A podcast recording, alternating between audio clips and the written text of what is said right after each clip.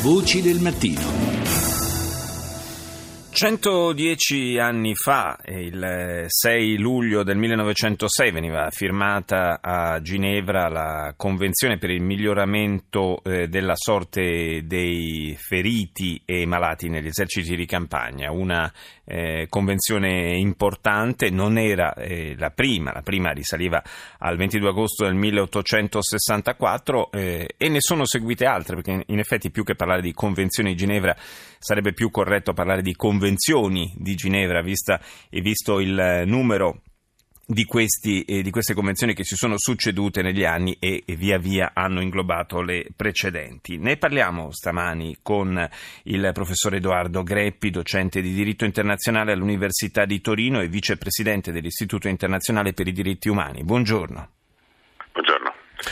Professore, eh, possiamo dire che queste convenzioni sono state un po' il, eh, quelle che hanno dato il là al concetto stesso di, di diritto umanitario? Sicuramente adesso l'occasione è questo anniversario della Convenzione del 1906 che tra tutte quelle che lei ha ricordato è eh, probabilmente la meno eh, significativa. La prima ovviamente è quella del 1864. Certo eh, all'indomani delle, della tragedia della battaglia di Solferino e delle iniziative de, di Henri Dunant a Ginevra e poi via via quella del 1906 che ha una portata eh, relativamente ridotta rispetto alle altre ma poi nel 1929 e finalmente quelle del 12 agosto 1949 le quattro convenzioni che sono rispettivamente dedicate la prima al, ai feriti malati della guerra terrestre, la seconda ai feriti malati e naufraghi della guerra sul mare, la terza al trattamento dei prigionieri di guerra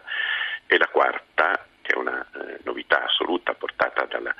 dalle tragedie della seconda guerra mondiale, eh, la protezione della popolazione civile. Queste quattro convenzioni del 1949 a loro volta sono state integrate da due protocolli aggiuntivi, l'8 giugno del 1977, uno relativo ai, ai conflitti armati internazionali uno relativo ai conflitti armati non internazionali. Oggi è un corpus normativo cospicuo, sono più di 600 articoli eh, destinati a eh, cercare di realizzare un obiettivo non facile, cioè di proteggere le eh, vittime della guerra nelle loro diverse eh, vesti, insomma, il ferito, il malato, il naufrago, il prigioniero di guerra, cioè i combattenti che combattevano e non combattono più, appunto perché feriti, malati, naufraghi o prigionieri di guerra, e poi soprattutto la quarta convenzione è la popolazione civile. Eh, ecco, non dimentichiamo. Proprio, eh, proprio questo, questi aspetti, eh, l'estensione alla popolazione civile che da un punto di vista eh, proprio ideale è il, eh, un, un, passaggio fondamentale, eh, però di, in un'epoca di conflitti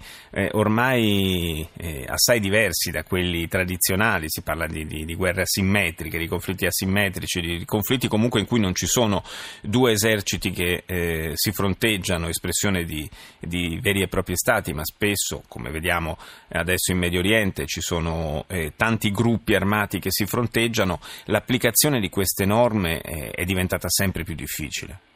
Ecco, lei ha messo, ahimè, il dito nella piaga. Eh, queste convenzioni ovviamente sono state fin dalla primissima del 1864 stipulate dagli Stati e eh, con la previsione di essere rispettate dagli Stati. Eh, I conflitti armati contemporanei sono prevalentemente conflitti all'interno Stati, eh, in cui c'è un'entità statuale da una parte, ma dall'altra parte ci sono una o più eh, entità non statali, i cosiddetti attori non statali. Il caso della Siria è emblematico perché eh, all'inizio era probabilmente uno solo, adesso sono molto più di uno e poi il conflitto si è internazionalizzato con la eh, partecipazione di potenze eh, esterne e non direttamente coinvolte all'inizio. Tutto questo determina evidentemente una difficoltà anche solo nel eh, formare eh, i, i, combattenti alla, all'idea in primo luogo di dover rispettare queste norme e poi al contenuto di queste norme e alla necessità eh, di assicurarne eh, la, la, il pieno rispetto. Eh, per esempio noi con l'Istituto internazionale di diritto umanitario facciamo corsi di formazione per personale militare delle forze armate di tutto il mondo, è ovviamente molto difficile raggiungere eh, i, i, combattenti di attori eh, non statali, ancorché questo sia probabilmente è diventato necessario. Più... Anche, anche, perché certi strumenti eh, violenti di pressione eh, sul, sul, nemico, ma anche sulla popolazione civile, eh, per eh, determinati attori di questi conflitti sono diventati eh, parte integrante della loro strategia. Sì, purtroppo ecco, questo è stato evidenziato nell'ultima conferenza internazionale di Croce Rossa a Ginevra nel dicembre scorso, e cioè il fenomeno molto preoccupante per cui queste convenzioni inizialmente sono state eh, stipulate proprio per assicurare la protezione dei feriti e dei malati, la protezione degli ospedali, la protezione del personale sanitario. Le vicende recenti, soprattutto in Siria, ma non solo, dimostrano invece che addirittura feriti, malati, ospedali e personale sanitario stanno diventando obiettivi eh, dell'attacco di questi gruppi non statali. E quindi dall'essere oggetto di particolare attenzione e protezione addirittura sono, appaiono più esposti eh, degli altri. E questo è un problema preoccupante che si affianca ad altri che sono stati evidenziati in seno alla conferenza internazionale a Ginevra